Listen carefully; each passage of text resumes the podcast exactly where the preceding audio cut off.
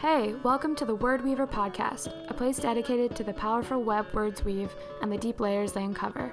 Here you'll find a compilation of tips, tricks, and words of wisdom from writers, authors, creatives, and entrepreneurs. Basically, cool people doing cool things in the world, and how they've used words as weapons of mass creation and inspiration. You'll also hear from me, your host, Louise Johnson. I'm a former marketing maven in New York and Switzerland. I left a lucrative job to follow my dream of becoming a writer. It's a never ending journey, so I figured we should all be in it together. I've learned a lot along the way, but it's a constant evolution. My favorite part is how little by little, letters turn into words, words become sentences, sentences become paragraphs, and before you know it, you've created something from nothing. And whenever that happens in life, it's nothing short of magic. So grab a coffee or a glass of wine and let's dive into today's chapter.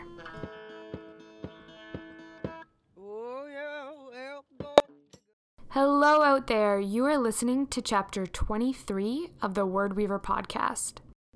Today, you'll hear my sit down conversation with Ben McNally.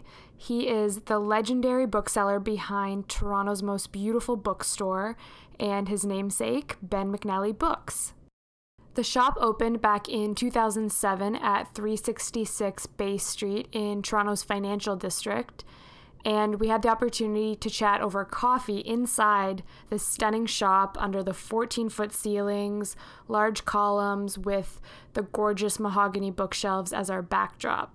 So, that being said, you might hear a few sirens in the background, and at the end, one of his regular customers comes into the shop and talks to us for a minute. So, don't mind all of that as you're listening to this chapter. I was really excited when I reached out to Ben and honored that he would actually take the time to sit down and speak with me. He has been in the book business for over four decades and is somewhat akin to what a celebrity chef would be in the restaurant industry to the Canadian literary scene. Independent bookstores have long been thought of a dying breed, especially in the Amazon age, and even big box superstores like Indigo you'll see are dedicating more of their retail space to houseware goods than books to stay afloat. Over the years, many indie bookshops have been forced to shut their doors. They're kind of seeing a bit of a renaissance like vinyl has over the past couple of years, but somehow Ben, throughout all of this, has managed to stay competitive. He credits that to building trusting, loyal, and long lasting relationships with his customers, something that he fears is being lost in our overstimulated, technology driven world. As Ben likes to say, on the internet, you can find what you're looking for. In our store, you can find what you're not looking for. Today we discuss everything from how he went from parking cars at the CNE, the Canadian National Exhibition, to being at the forefront of the literary industry, to his stance on why books are sexy again. There was just something about being in a bookstore on a quiet, snowy morning, talking to Ben, that truly gave me a sense of calm. It was a magical conversation with a very magical man that I'm so happy to have on tape to listen back to someday. Without further ado, I hope you enjoy.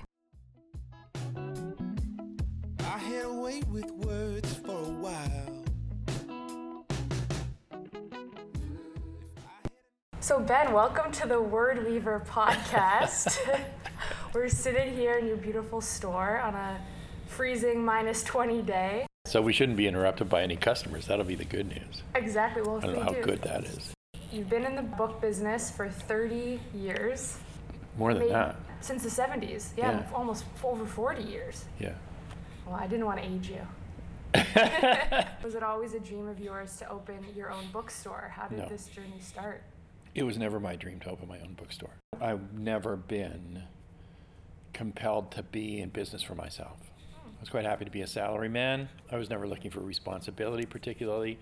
Um, the only reason I ever became a manager of a bookstore was because my then boss fired my manager mm-hmm. and said, Do you want to be manager? And I said, No. and he said, Well, because if you don't, then I'm going to hire somebody who you don't know who might li- not like you to be your boss. Right. So I said, okay, well, all right, maybe I should be a manager. I'll take the job. And that was that, yeah.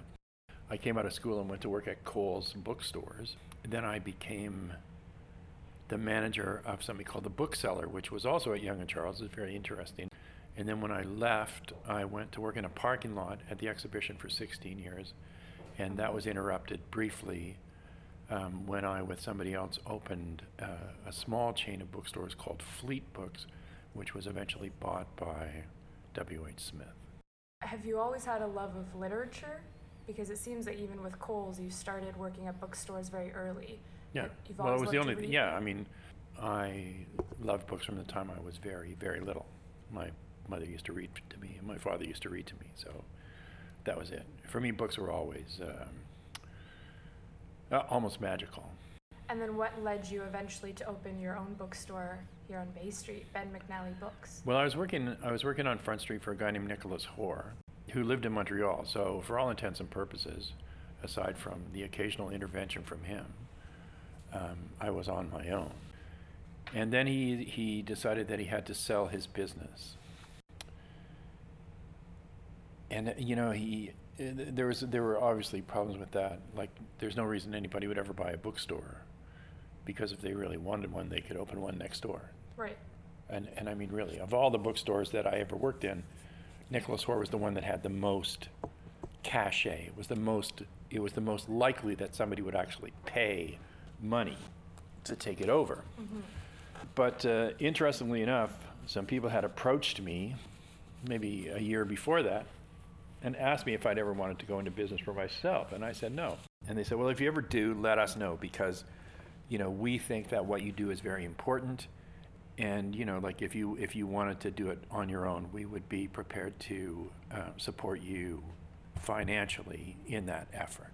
I said, you know, that's very kind of you, but, you know, I don't need to stay up late at night wondering about administrative things and you know like i don't need that kind of headache No. necessarily.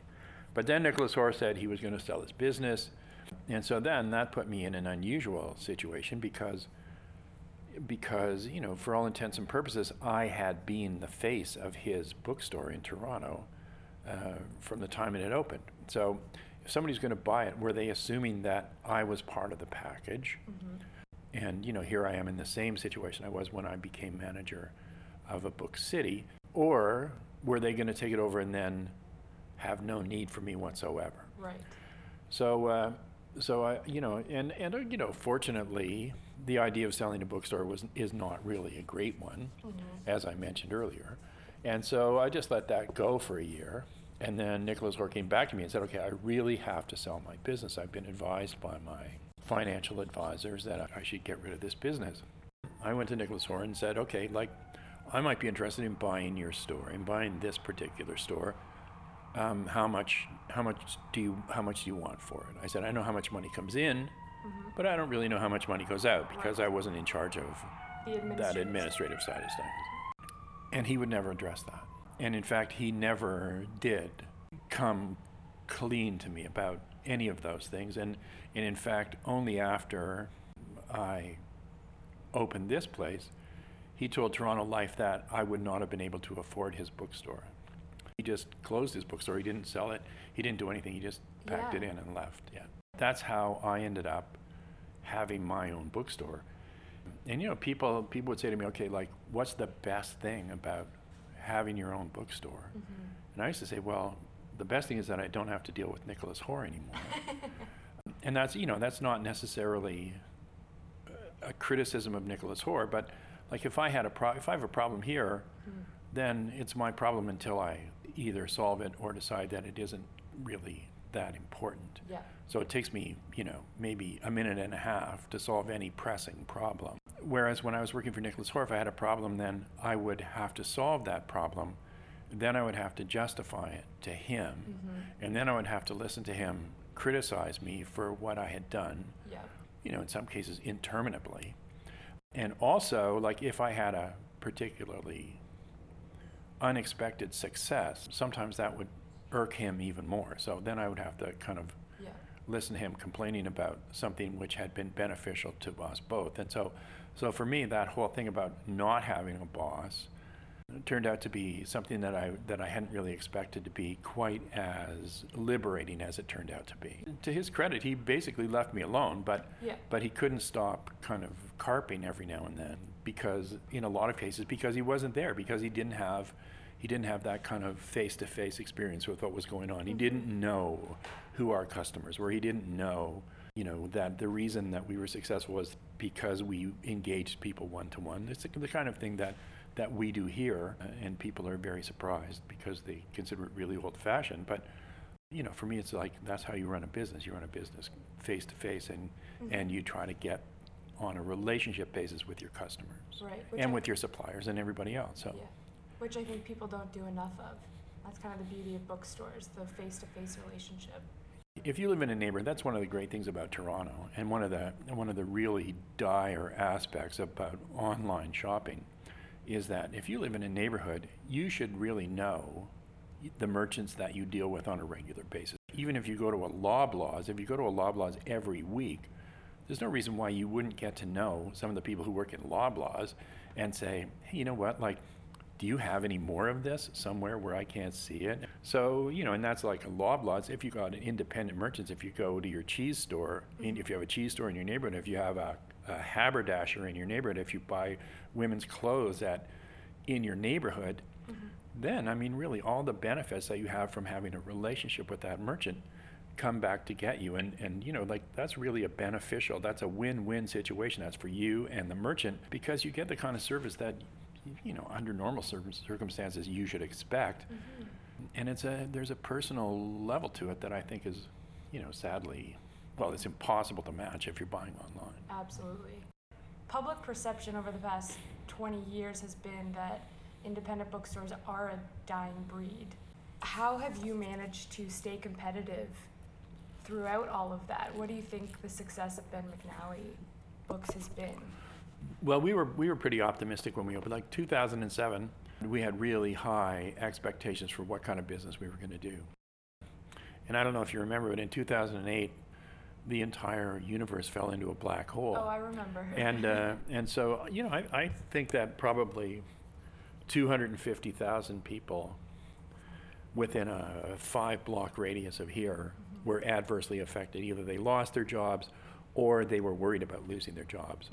You know, like th- those were dire times. We had shed a lot of staff. We'd had we'd taken a different approach to managing our inventory. We didn't make any money. We I think we may have actually broken even last year. We might have actually turned a bit of a profit. But for us, it's basically been a matter of trying not to lose too much money over the course of 11 years now. Well, it seems, and you mentioned even last year that you turned a bit of a profit. The last couple years, I keep reading that there's the renaissance of vinyl and books are becoming back in style again. People are kind of putting their e readers away and buying physical books again. Why do you think books are sexy again? What is it in the past few years?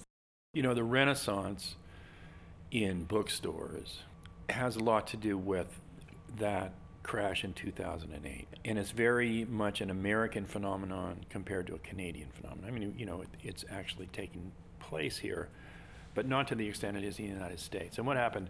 A lot of very thriving, actually reasonably large sized cities had neighborhoods that were totally blighted by the economic crash. So, you know, people were getting space at very, very manageable rent levels. Because if you're a landlord and you've got, you're, you're sitting on like, uh, let's say a city block that's got maybe two stores on it, somebody wants to open a bookstore. Well, the bookstore is a really good for, forward indicator for a neighborhood. So you got a bookstore, well, you might as well have like at least a coffee shop. Mm-hmm.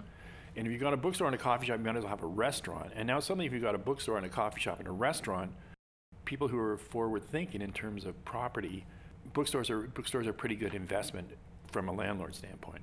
In Canada, we didn't have that same kind of effect of the crash. So, so for us and for bookstores all throughout Canada, rent is the problem. Like it's not a book business problem; it's a rent problem. It's a it's a retail space problem. In terms of Amazon, like I always said to people, Amazon is not a book problem; Amazon is a neighborhood problem because you know Amazon Amazon used books as a as a wedge to get into people's heads. Books were always sexy. They were sexy enough that Amazon used books to crack open delivery to your neighborhood, to, right to your house. Books never lost their appeal. In fact, you know, to a certain extent, they may have even increased their appeal all the time when people thought that they were actually a failing enterprise. In terms of that, you know, books books have never really lost that luster. When I was a kid, my mother used to come to me on a Saturday and say, like, what the hell are you doing in the house? yeah. It's sunny out there. It's warm. Why are you sitting here? I said, I'm reading my book. Will you leave me alone?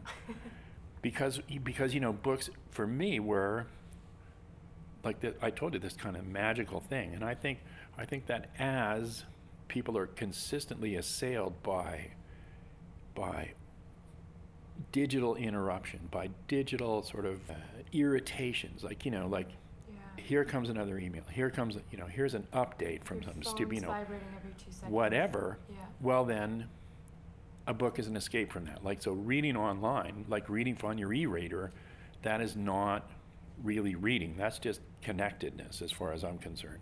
I think that for young people now, growing up, if you can get them onto books when they're young. Like, uh, for me, the most appalling thing is watching young children play with yes. electronic devices because that becomes that becomes your go-to escape. Yeah. And I mean, you're not escaping for them; you're escaping. You're just getting yourself further and further into yeah. this maelstrom of non-stop connectedness. I'd say to people, you know, read to your kids. Read your kids from the time that they're that they're they can move their hands. In terms of the Canadian literary landscape, from my an author perspective, I know how arduous that process is to write a book and how little financial return I get from the writer end. So for me, from the outside looking in, it seems like there's not as many emerging authors in Canada. You're on the inside. I'm hoping you can prove me wrong. What what do you think the Canadian literary landscape is like? Are there actually more emerging voices? You know, it's interesting because we live right next door to a very gargantuan economy. Mm-hmm. Because of those economies of scale, we would not survive. Canadian book business, Canadian magazine publishing, Canadian film, Canadian art, every cultural aspect to our society could only exist with government intervention, with government support. Yeah. So, so yes, we get government. I mean, I don't, and I think I think that would be a great step if the government were to recognize that bookstores do perform a vital service. So there are lots of emerging voices in Canada, but what they emerge into, that's the real question. So you know, like if you're if you're talented, you can get published if you have a if you have a good idea for a book, you're going to be able to get it published. And and you know, you may get it published in Canada, you may get it published in the United States. You know, if you talk to somebody like Margaret Atwood, who at one point was was an emerging writer, like nobody knew she was. Yeah. Um, and look where she is now. When when I started out, that would have been almost almost incomprehensible that somebody could have that kind of success. Yeah writing books as a Canadian. Margaret Atwood grew up in Leaside and wanted to be a poet. Well, good luck with that. Yeah. Fortunately for her, she came along at a time when um, the Canadian government thought that you know maybe maybe it would be an investment if we kind of gave people some support who wanted to be writers. Now, there wasn't a lot of support. It wasn't like it wasn't like you could sort of keep living Mm-hmm. But you could get some payment if you wrote a book. Yeah, and, and, and a bit of encouragement, things like that. She deserves every success Absolutely. that she has. And so intellectually engaged mm-hmm. that, uh, that I love Margaret Atwood. I, I can't ever say enough about her. I mean, yeah. there are people, you know, Margaret Atwood's not the only one, but there are still not a lot. I mean, it's not, it's not something that, that you would do because you wanted to get rich. It's like, opening a bookstore, and people are constantly coming to me saying, you know, hey, I want to write a book. Do you have any advice to me? and I'd say, don't quit your day job. That's Yeah. it. I mean, you know, if you got a paycheck, cherish that paycheck. You know, there may come a time when when you can say, hey, you know what? I don't need to do this anymore. Or and you can step off into the void and say, well, I'm not really going to ever become a serious writer until I until I take the big chance. But as far as I'm concerned, like Alice Munro, I first met Alice Munro, and I said, "Well, how, how does this work out?" And she said, well, "You know, I wait till the kids go to bed, and then I write." So at the bookstore level, who are you finding is your typical customer coming in? Who is it? The neighborhood, the financial district? Do you think the location of the bookstore is part and parcel of the success? And are people coming in asking for recommendations, or are they coming in with, "Hey, do you have this book? I saw it online." When I first came into this empty space with the dangling light socket, mm-hmm.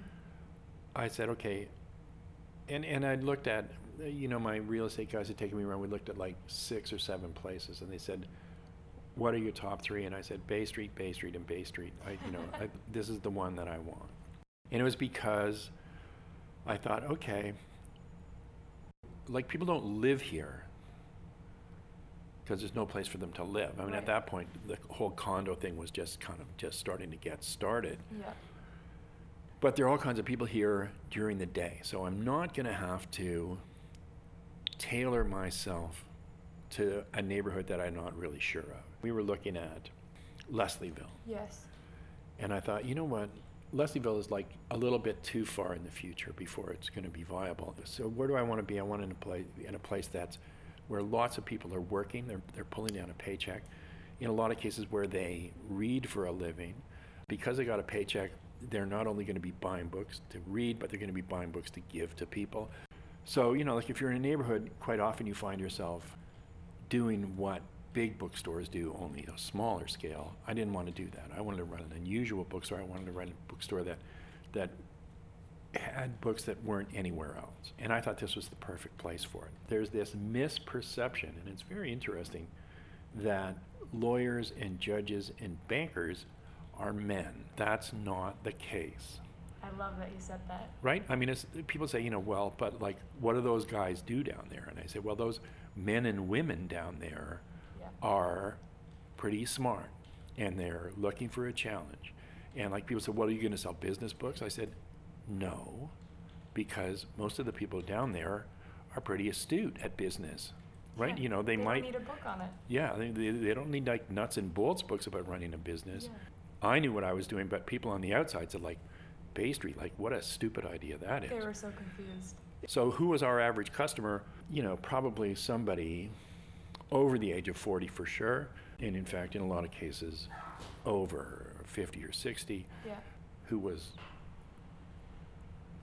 sophisticated and reasonably affluent. You seeing younger people as well? Well, interestingly enough, you know, my kids, my kids, Connolly, who worked for me, um, my son Rupert especially, said, you know, like, okay, we're missing out on.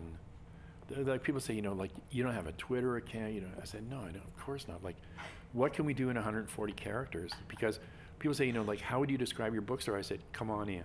That's it. I don't like. How can I describe my bookstore? I want my bookstore to be what you're interested in. Anyway, my kids came, I don't know, two or three years ago, and said, okay, we're gonna do Instagram. We're gonna do a Twitter thing, and, and hilariously enough, they had to attach my name to it. So I said, okay, but it's not my Twitter, right? It's It's it's, sort of it's a bookstore's. Twitter. yeah. And so people say, you know, well, I sent you an email or I sent you a tweet or something, and Yeah. you never got back to me. I go, well, uh, it's, It's not not, me." me. Yeah. After that, like over the past year and a half, two years, the age of our average customers dropped by probably 20 years. So you asked me earlier about about ebooks and, and readers and things like that. Well, some of my customers come in and say, you know, my kid gave me an e-reader. Um, so, you know, like I don't know what we're gonna how what our relationship is gonna be like going forward. Within a year, they came in and said, well, either I threw my e-reader into the lake or I buried it in my closet because it drove me nuts. Like, you know, this is not what I expect. This is not the experience that I'm hoping to get. Completely different. It's really interesting because, you know, as as the world gets more digitized, Mhm. you find people losing the ability to do things. So for me, one of the really important things about a book is there is there's a spatial aspect to it. It's like Google Maps, right? I think. Okay, there's going to come a time when people don't know how to get from point A to point B. I think it's already happened. People literally rely on it to go two minutes. Yeah, well, no, you know, and I think what is posited as a connection in a lot of ways is really disconnection. Oh, I love that. That is so true. I'm curious to see how it evolves as people's attention spans are gone because of. Well, that's for me. That was always the thing. People say, you know, are you worried about the about the sort of long-term viability of the book? And I would say I'm more concerned about the attention span because who benefits by a decreased attention span? Populist governments, banks, Yes. repressive governments. Because we live in a productivity culture. Everybody feels if they're reading a book, then they're wasting time not being productive on their work. So it's almost become there's a guilty feeling associated with reading because it's a leisure activity. Yeah. People don't give themselves that time anymore. How often do you read? Oh, I can I can never stop reading. You know, like there's this thing on Netflix, and I go, "Yeah, sorry, I don't know anything about Netflix. So you don't watch Netflix? No, No? I don't have a tele. I, I lost my television in 1981 in the middle of the World Series. It broke, Oh, and I no. thought, oh no. And then I thought, yeah, Eh, you know what? So all my There's kids grew books. up without a television, and they all read. All my kids read. that's so amazing. That's a gift that you've given them. Yeah, but I honestly. mean, for me, it's for me. I feel guilty when I'm not reading.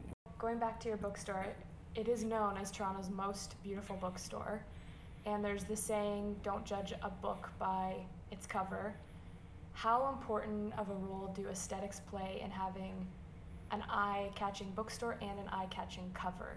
When we decided to open the bookstore, we said we wanted to open the most beautiful bookstore that we could possibly open. Talked to three separate designers, and only one of them used the word energy. And so we hired her. So aesthetics matter to me, but energy mattered way more. If you don't think you understand energy, then I ask you if you've ever gone into a store, like a retail store, and left very soon after because you didn't feel right. You know, like you go into a store and think, "Ah, you know what, I don't, I'm, I'm leaving here. It has nothing to do with the product mix, has nothing to do with the way it looks, it has everything to do with energy. People come in here, they can see every, almost every corner of our store. So it's mm-hmm. not like they have to go into a place where they don't see what, where the end of it is. Right. Right. So for me, that's really important. What we really want to make sure is that it's, it has good energy, that it's calm. So you come in here, chill. Like, I am required to slow down a little bit when I come through here. This is a calm place. This is a place like I come in here every day Yeah. and I think, you know what? It's nice in here. It's good. Even when I walked in, I felt kind of like a relief, like, ah, I Yeah. can breathe. Yeah. Now, in terms of what a book looks like individually, our job is to make sure that every cover is displayed to its best advantage. So, you know, if you've got a crappy cover on your book, Yeah. we'll put it between two books that are really striking. I had an author come in one time and yell at me, said, you know, like, you know, my book's really important and it's not even in your store. And I said, well, actually, you walked right past it. It's right up front, and the cover on your book is so pathetic that you didn't even see it. If you're in a book by Margaret Atwood, the most important thing is to put Margaret Atwood in big letters, Yeah. Right? Like, it doesn't really matter what else is on there because that is your selling point, right? Mhm. If we're looking at fiction, for example, or, or nonfiction, say, okay, let's put this book and this book and this book and this book here so that each one of those books stands out individually. Yeah. I'm really curious because it's a good opportunity to ask you from the bookseller's perspective what is the process like? How do you choose how to stock the bookstore? Do you have big five publishers that come to you, smaller publishers? We do have publishers, and, and most of the publishers put together uh, a listing of their books, their new books. Mm-hmm. And they used to be in actually printed catalogs. So, you know, it was very interesting because you could judge looking at the catalog what the publisher's expectations were. If a book had a full page then the publisher had already invested a certain amount in that book. Gotcha. And you knew that they were going to invest some more. Yeah. So you say, this is an important book for us. You know, we've already spent a lot of money, so we're going to do everything we can to make sure we get that money back. And for me, I always go to the back of the catalog where there'd be like 18 books on the page, Yeah. because those are the ones that that made a difference to me. Hmm. Right, the books that had a full page, you know, they were going to be in indigo, they were going to be everywhere. Well, now a lot of those catalogs have gone the way of the dodo, and it's all digitized. You know, the publishers say, okay, here's our new books, and they give everything a full page Yeah. because they can. The longer you stay in business, the better sense you have of What will sell? what will sell. You know, you try to maintain a, a pretty good relationship with the people who work in the publishing mm-hmm. firms. Yeah. So that's sales reps. For us, in a lot of cases, it's publicists because we do a lot of events. Publishers spend a lot of time now trying to reach out to the people who work in bookstores. So, mm-hmm. so the big publishers will have like an Indigo night, and they'll invite the people who work on the floor at Indigo. But I mean, the other thing is, I've already told you that we're going to carry your book because better that you and I have a relationship because you're a writer Yeah. and uh, and like you know I'm probably not even going to read your book because no no because I think okay like we have this relationship the last thing I want is for there to be some kind of potential criticism that I might have about your book Ah. that would get in between you and me and me doing my best to sell your book That's okay. I need tough skin. If you don't like it, it's okay. That's the thing with reading. It's so subjective to everybody's taste, even your mood while you're reading it. It can change the way you look at it. And even for my own book, I know I reread it now. yeah There's no more changing it, and there's stuff I would change. yeah It's an endless process. right but but you know like who has the most influence on the books you read people you trust Yes. And you're a trustworthy source that people Well, you want to maintain that. So, Yeah. so you know, from the time I've been in the book business, for me, it's about long-term relationships. People Yeah. say, like I say to people, okay, you know what? This is it- this is a really good book, but I'm not sure if you're going to like it. What are you currently reading? Oh, I'm reading a book by a guy named Chuck Wendig Okay. that's coming out in July, and it's a it's a science fiction book, and it's it looks like it's about 800 pages long. I'm liking it more than I thought I was going to like it. I read uh, I'm reading a book called Moneyland by this guy named Bullough, Oliver Bullough, and that's going to be published in North America sometime this spring, May, and it's about how money is siphoned off from nations and institutions. For example, the president of Nigeria has like $40 billion. Well, a lot of that is invested in England and the United States and other places. So, so that would only happen with their uh, sort of at least turning a blind eye, if not actually aiding and abetting that kleptocracy. So that's pretty interesting. Yeah. How many books do you typically read at a time I try to have at least one fiction and one nonfiction, on the go? but it's not unusual for me to have three or four. What is the most memorable event or thing that has happened in this bookstore? At one point, Oliver Sacks was here, and my son Yates, who was now in his 20s, uh, was young, and he'd read Oliver Sacks' book called Uncle Tungsten, which is an absolutely fantastic. It was a wonderful book. And Oliver Sacks, very unusual man. And he was here, and I asked my son and my wife Lynn to come, and Yates. And so Yates got to meet Oliver Sacks, and Oliver Sacks signed. Uh, he asked Yates what his favorite element was, and whatever it was, then Oliver Sacks did something about that element in the story, and then he signed the book um, with the atomic number of tungsten. So that was pretty cool. You know, in a lot of cases, it's more little things. I got to, uh, I got to interview Don DeLillo at the Toronto Public Library, um, who's been one of my heroes, like really probably my favorite writer of contemporary times. And what I liked best about it was there was no photography and no recording. So if you were there, you were there, and if you weren't, too mm-hmm. bad. Yeah, but for me, you know, I mean, I get, I get excited every day. A book will come in, and I'll go, oh, look at that. Look at that. So well, they say the precursor to being a good writer is being a voracious reader. Have you ever thought about writing a book? Yeah, you know, it's funny. Sometimes I regret a little bit that I didn't keep a diary because I would have been able to write a book about about interactions with authors. But that's the only thing. I, you know, at one point when I was a kid, I wanted to be a writer. I wanted to write novels and things like that. But, Mhm.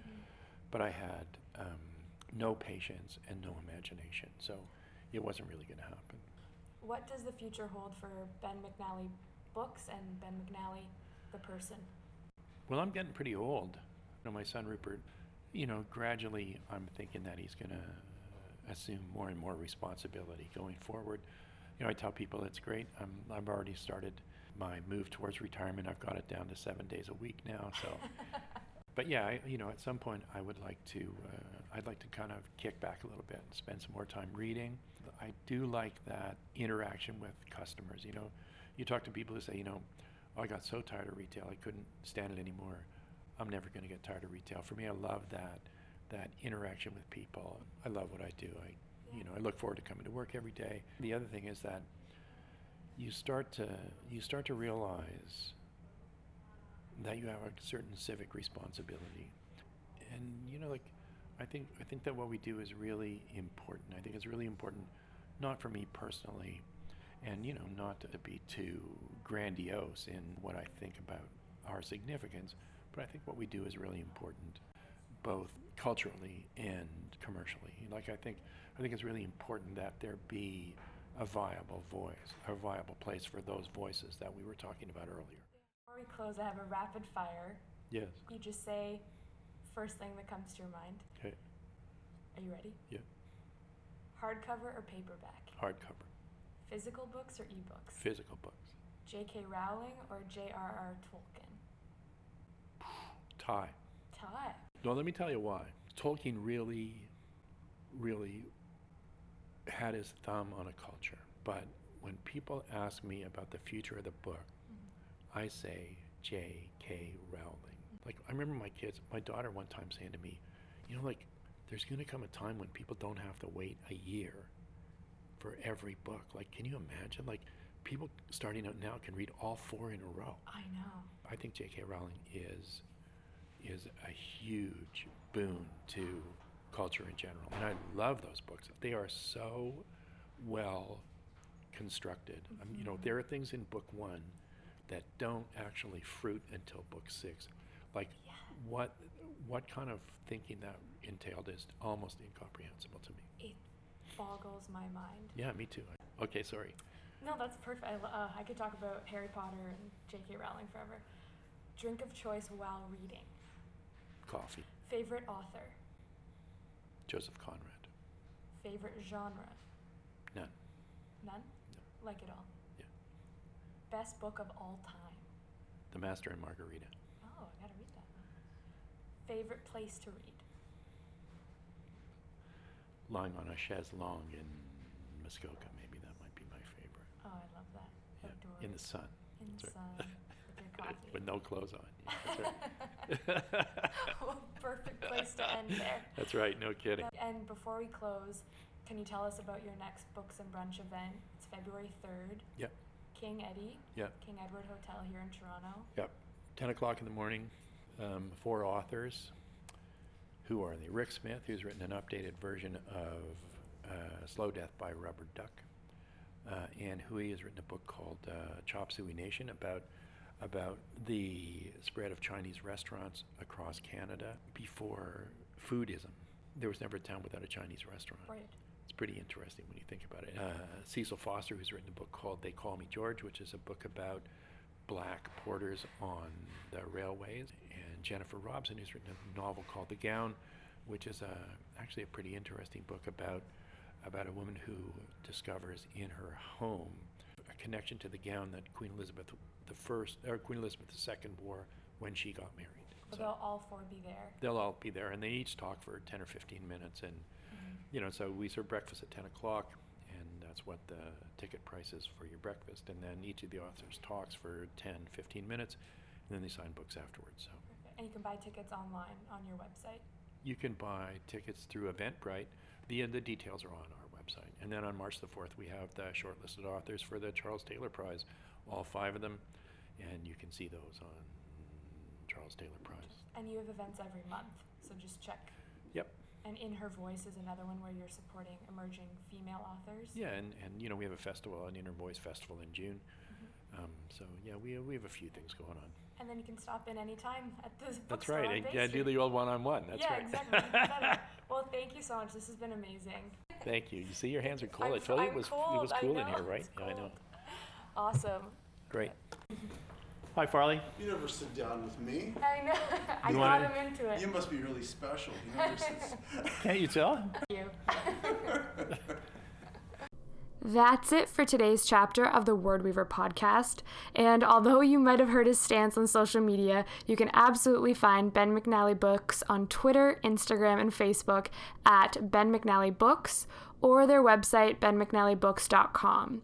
On there, you will have access to all of their events, including the monthly Books and Brunch, In Her Voice, and also they list their carefully curated new and noteworthy selections of books. So if you're looking for inspiration of what to read next, definitely, definitely check it out.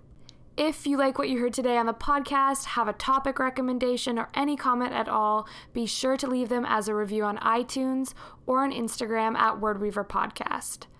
As always, today's show notes are available at louiseclairejohnson.com slash podcast. Until next time. I had away with words for a while.